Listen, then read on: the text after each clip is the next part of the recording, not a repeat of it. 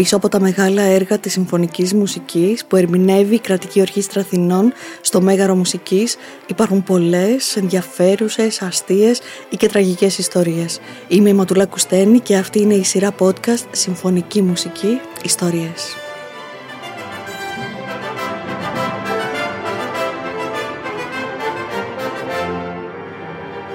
Για να μην χάνετε κανένα επεισόδιο της σειράς, ακολουθήστε μας στο Spotify, στα Apple και στα Google Podcasts.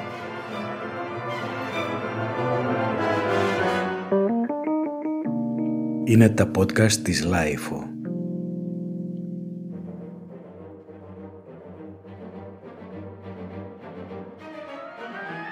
Ένας κορυφαίος της γαλλικής μουσικής αναμετράται με το εκκλησιαστικό όργανο.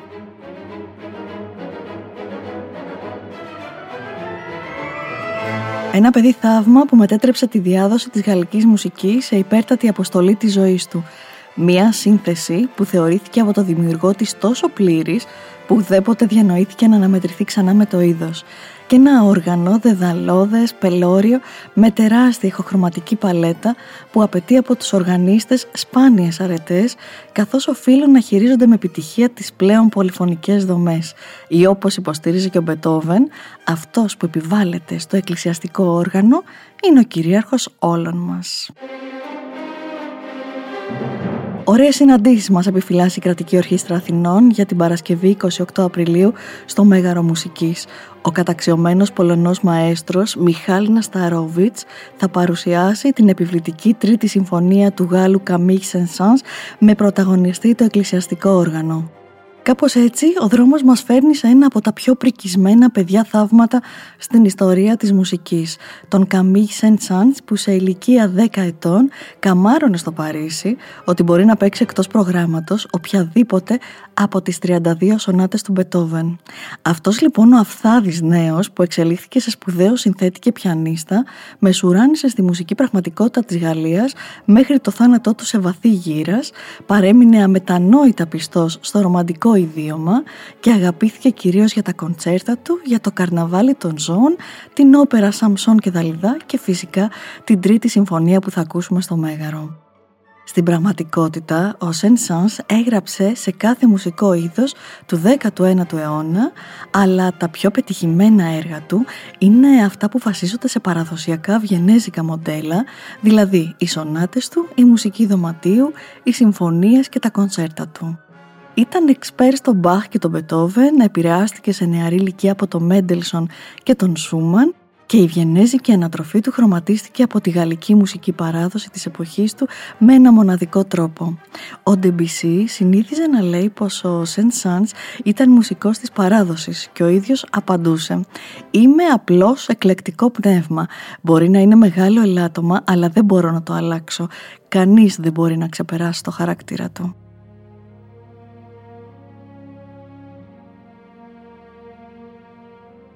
Πάμε να δούμε ποια γεγονότα καθόρισαν αυτόν τον χαρακτήρα. Ο πατέρας του, Ζακ Ζωζεύ Βικτόρ Σενσάνς, καταγόταν από αγροτική οικογένεια της Νορμανδίας. Υπηρέτησε ως υπάλληλο στο Υπουργείο Εσωτερικών και το 1834 παντρεύτηκε την Κλεμάνς.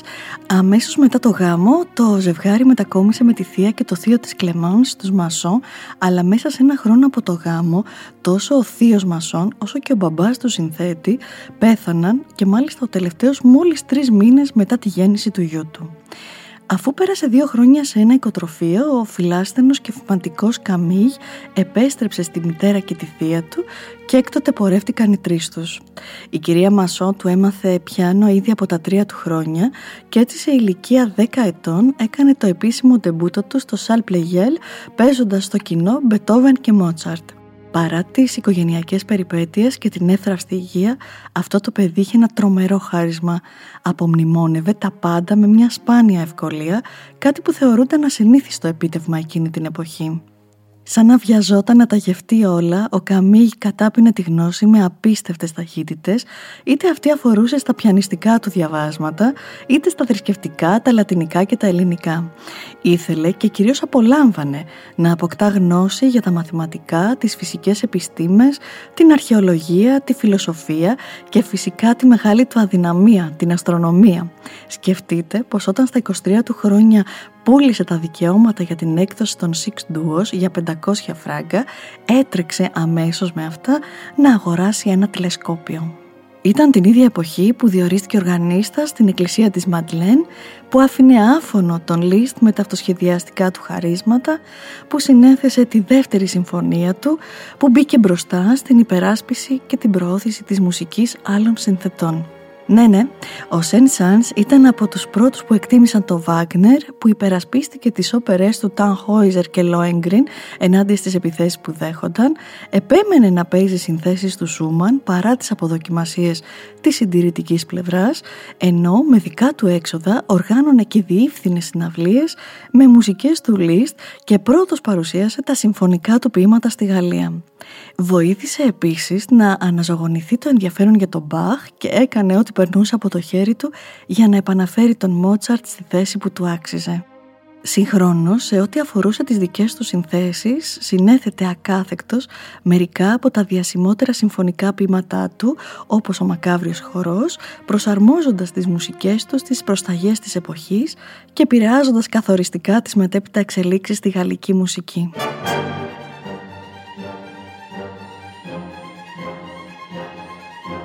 Στα προσωπικά του από την άλλη, μακάβριος χορός και εκεί. Το 1875 παντρεύτηκε την Μαρή Λόρ Τριφό, αλλά ο γάμος τους ήταν μια τραγωδία, καθώς η μητέρα του δεν ενέκρινε την ένωση και εκείνος ήταν αδύνατο να ευτυχήσει τόσο διχασμένος. Έπειτα ήρθαν και τα πανωτά χτυπήματα της μοίρας, καθώς οι δύο γη που απέκτησε με τη Μαρή Λόρ πέθαναν μέσα σε έξι εβδομάδες ο ένας από τον άλλον. Το 1878 το μεγάλο παιδί ηλικίας 2,5 ετών έπεσε από το παράθυρο του τέταρτου ορόφου, ενώ ο δεύτερος, έξι μόλις μηνών, υπέκυψε έπειτα από παιδική ασθένεια. Ο Σεν Σάνς διαλύθηκε, κατηγόρησε τη γυναίκα του για τις φοδρές απώλειες και τρία χρόνια μετά, ενώ βρισκόταν σε διακοπές μαζί της, ξαφνικά εξαφανίστηκε. Η Μαρή Λόρ δεν τον ξαναείδε ποτέ μέχρι που πέθανε το 1950 στα 95 της χρόνια. Διέξοδο για τα ματαιωμένα πατρικά του ένστικτα βρήκε στη στενή σχέση που ανέπτυξε με τον Γκαμπριέλ Φορέ. Η οικογένεια του νεαρού συνθέτη έγινε και δική του. Ο Σεν Σάνς έκανε ό,τι μπορούσε για να προωθήσει την καριέρα του προστατευόμενού του και μετετράπη για τη γυναίκα και τα παιδιά του Φορέ στον πιο στοργικό θείο. Όμως έπειτα ήρθε ο θάνατος της μητέρας του το 1888 και μια ακόμα συντριβή ήταν αναπόφευκτη. Στα όρια της κατάρρευσης ταξίδεψε στην Αλγερία, η οποία ήταν ήδη πολύ αγαπημένος προορισμός και έπειτα έφτασε ως τη Νότια Αμερική ταξίδια και νέες μουσικές λειτουργήσαν θεραπευτικά.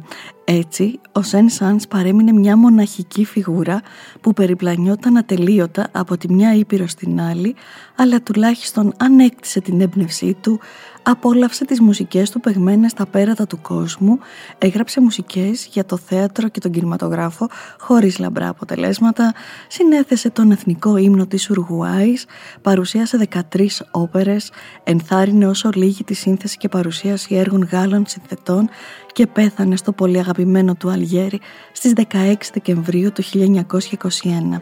Ένα περίπου χρόνο πριν είχε κάνει ένα ακόμα όνειρό του πραγματικότητα. Είχε έρθει στην Ακρόπολη.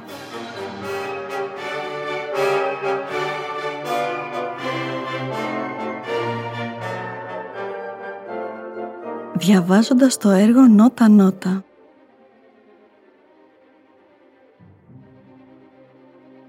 Η τρίτη συμφωνία που θα ακούσουμε την Παρασκευή 28 Απριλίου γράφτηκε στις αρχές του 1886 σε μια εποχή που ο Σεν Σάνς βρισκόταν αναμφίβολα στο απόγειο της οριμότητας και της ακτινοβολίας του. Ήταν παραγγελία της Βασιλικής Φιλαρμονικής Εταιρείας του Λονδίνου η οποία είχε προσκαλέσει τον Σεν Σάνς για μια συναυλία στη Βρετανική πρωτεύουσα ως πιανίστα. Πράγματι στις 19 Μαΐου 1886 έπαιξε για το λονδρέζικο κοινό το τέταρτο κοντσέρτο του Μπετόβεν και κατόπιν καθοδήγησε ο ίδιος την ορχήστρα της Φιλαρμονικής εταιρείας στην πρεμιέρα της νέας τους συμφωνίας.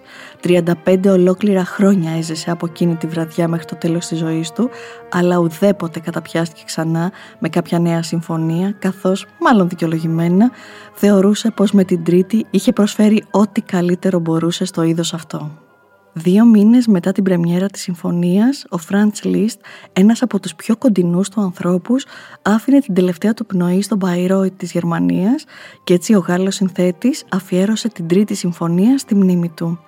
Οι δύο άνδρες έτρεφαν άλλωστε βαθιά εκτίμηση ο ένας για τον άλλο. Ο Λίστ που είχε υπάρξει δάσκαλος και μέντορας του Σεν Σάνς επενούσε τα κονσέρτα αλλά και την πιανιστική του δεξιοτεχνία και είχε διευθύνει ο ίδιος την πρεμιέρα της όπερας Σαμψόν και Δαλιδά στη Βαϊμάρη. Ναι, εκεί παρουσιάστηκε πρώτη φορά η διασημότερη όπερά του καθώς στο Παρίσι θεωρήθηκε βλάσφημη η απεικόνηση βιβλικών χαρακτήρων στη σκηνή. Αντίστοιχα, ο Σεν Σανς ανταπέδιδε γράφοντας «Ο κόσμος μιλά για το Λίστ χαρακτηρίζοντάς τον ως το μεγαλύτερο πιανίστα, αποφεύγοντας να παραδεχτεί πως είναι ένας από τους σπουδαιότερους συνθέτες της εποχής του». Πέρα από την ανταλλαγή φιλοφρονήσεων, το πνεύμα του Λίστ διαπνέει την Τρίτη Συμφωνία σε πολύ μεγαλύτερο βαθμό από μία απλή αφιέρωση. Η τεχνική της θεματικής μεταμόρφωσης που ο Λίστ αξιοποίησε σε πολλά έργα του αποτελεί τον ακρογωνιαίο λίθο και τη σύλληψη του Σεν Σάνς.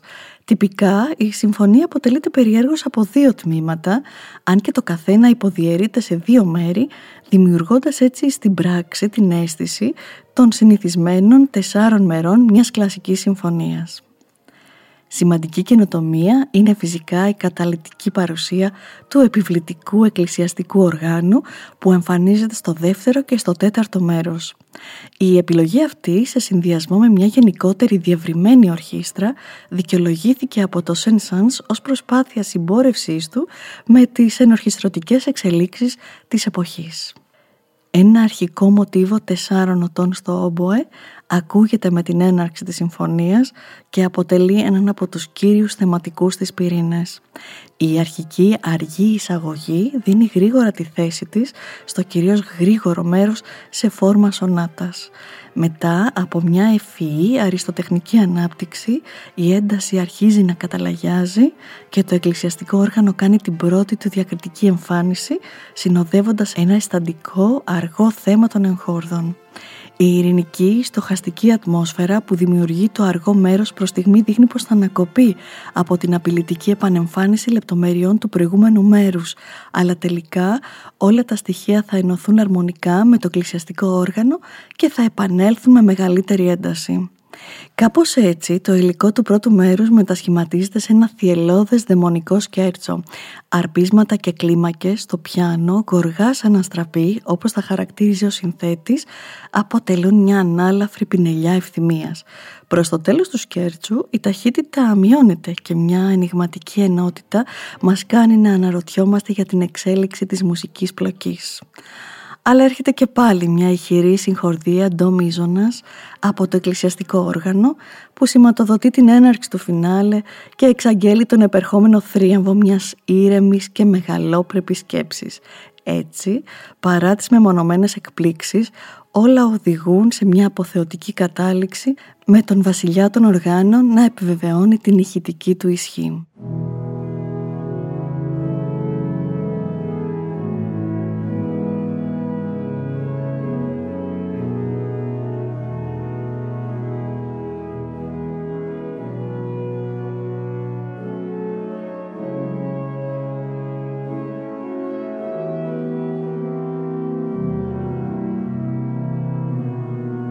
Βασιλιάς, το εκκλησιαστικό όργανο.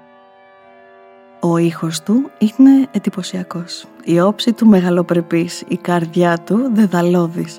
Χρησιμοποιείται τόσο ως ολιστικό όσο και ως ορχιστρικό όργανο. Το συναντάμε σε εκκλησίες της Δύσης καθώς συνοδεύει συχνά τις λειτουργικές ψαλμοδίες. Είναι ένας γίγαντας της αίθουσας συναυλιών. Ένα θηρίο στα λεπτεπίλεπτα χέρια των οργανιστών. Μια ατμομηχανή που παράγει μελωδίες. Το εκκλησιαστικό όργανο είναι αερόφωνο πληκτροφόρο μουσικό όργανο. Λειτουργεί λοιπόν με αέρα, ο οποίος διοχετεύεται σε αυλούς από φυσιτήρες που κινούνται με ηλεκτροκινητήρα, παλαιότερα με χειροκίνητους ή ποδοκίνητους φυσιτήρες.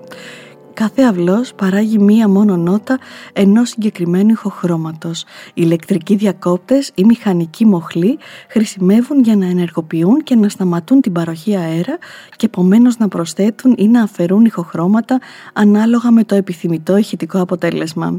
Η αυλή είναι κατασκευασμένη από διάφορα υλικά ανάλογα με την υφή του ηχοχρώματος που επιθυμούμε να παραχθεί. Υπάρχουν συστοιχίες που αποτελούνται από μεταλλικούς αυλούς και συστοιχίες από ξύλινους, κυρίως δρύνους ή από ξύλο κονοφόρων. Οι συνθέτες που γοητεύτηκαν από αυτό το δαιδαλώδες μουσικό όργανο είναι πολλοί. Αν τους δούμε χρονολογικά θα ξεκινήσουμε από τον Αντρέα Γκαμπριέλη, τον Τζιρόλαμο Φρεσκομπάλντι, τον Γιόχαν Πάχεμπελ, θα περάσουμε στους Κουπρέν, Μπαχ, Χέντελ, Μότσαρτ, Λίστ, Φρανκ και θα καταλήξουμε στους πιο πρόσφατους όπως ο Μαρσέλ Ντιπρέ και ο Ολιβιέ Μεσιάν.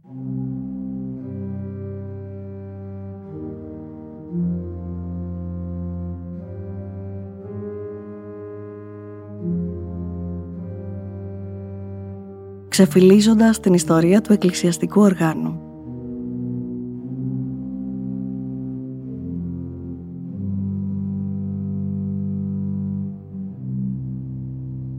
Αναζητώντας τις ρίζες του θα φτάσουμε στο παλαιότερο αρχαιολινικό πνευστό όργανο που φέρει το όνομα Ήδραυλης. Μετά τους Έλληνες το πρωτοπόρο αυτό ακουστικό και τεχνολογικό κατασκεύασμα ταξίδεψε και υιοθετήθηκε με μεγάλο ενθουσιασμό από πολλούς φτάνοντας μέχρι τους Ρωμαίους και έπειτα τους Βυζαντινούς. Τον 7ο και 8ο αιώνα η Ήδραυλης ονομάστηκε πλέον όργανο και άκαμαζε στο Βυζάντιο αλλά και σε όλα τα μεγάλα κέντρα κατασκευής και παραγωγής της όπως η Κωνσταντινούπολη. Το 10ο αιώνα κατασκευάστηκε με έξοδο της εκκλησίας το αγγλικό εκκλησιαστικό όργανο στο Winchester με ασυνήθιστα μεγάλο μέγεθος. Αυτός ο υπέροχος γίγαντας διέθετε 40 νότες με 10 αυλούς για κάθε νότα και 26 φυσερά που απαιτούσαν 70 άτομα. Το εκκλησιαστικό όργανο, όπως άλλωστε προδίδει το όνομά του, είναι συνυφασμένο με τη χρήση του στην εκκλησία ως συνοδευτικό της υμνοδίας κατά τις διάφορες ιεροτελεστίες. Αυτό ωστόσο δεν εμπόδισε τη χρήση του μέσα στα σπίτια των αριστοκρατών, όπου συχνά συνόδευε τα τραγούδια, τις γιορτές, την ψυχαγωγία τους. Μάλιστα, το 13ο αιώνα κατασκευάστηκαν μικρά φορητά όργανα όπως το πορτατίβ, πολύ πρακτικότερα, οικονομικότερα και ευέλικτα για μικρότερους χώρους όπως οικίες και παρεκκλήσια. Ενώ τον 14ο και 15ο αιώνα το εκκλησιαστικό όργανο συνέχισε να εξελίσσεται αποκτώντας περισσότερες σειρές αυλών και πλήκτρων. Φτάνοντας στο 17ο και 18ο αιώνα διαπιστώνουμε πως το εκκλησιαστικό όργανο πέρα από αναπόσπαστο μέρος της εκκλησίας εμπνέει τους κορυφαίους της εποχής όπως ο Μπαχ, ενώ οι τεχνολογικές καινοτομίες του 20ου αιώνα επιτρέπουν αλλαγές στο μηχανισμό και στους αυλούς του εκκλησιαστικού οργάνου με αποτέλεσμα να αλλάξει αναγκαστικά όψη αλλά και να εμπλουτιστεί χρωματικά ο ήχος του.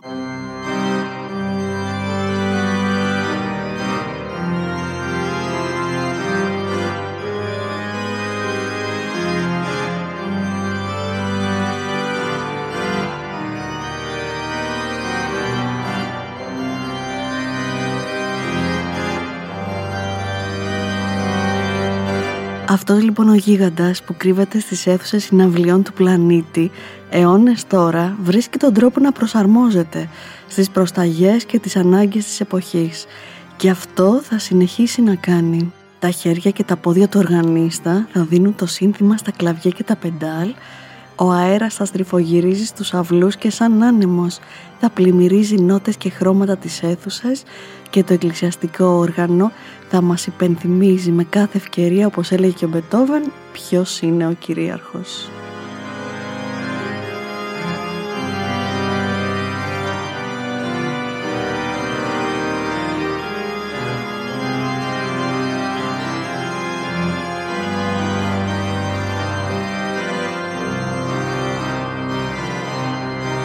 Είμαι η Ματούλα Κουστένη και αυτό ήταν ένα ακόμα επεισόδιο της σειράς Συμφωνική Μουσική Ιστορίες, μια συνεργασία της LIFO με την Κρατική Ορχήστρα Αθηνών. Για να μην χάνετε κανένα επεισόδιο της σειράς, ακολουθήστε μας στο Spotify, στα Apple και τα Google Podcasts.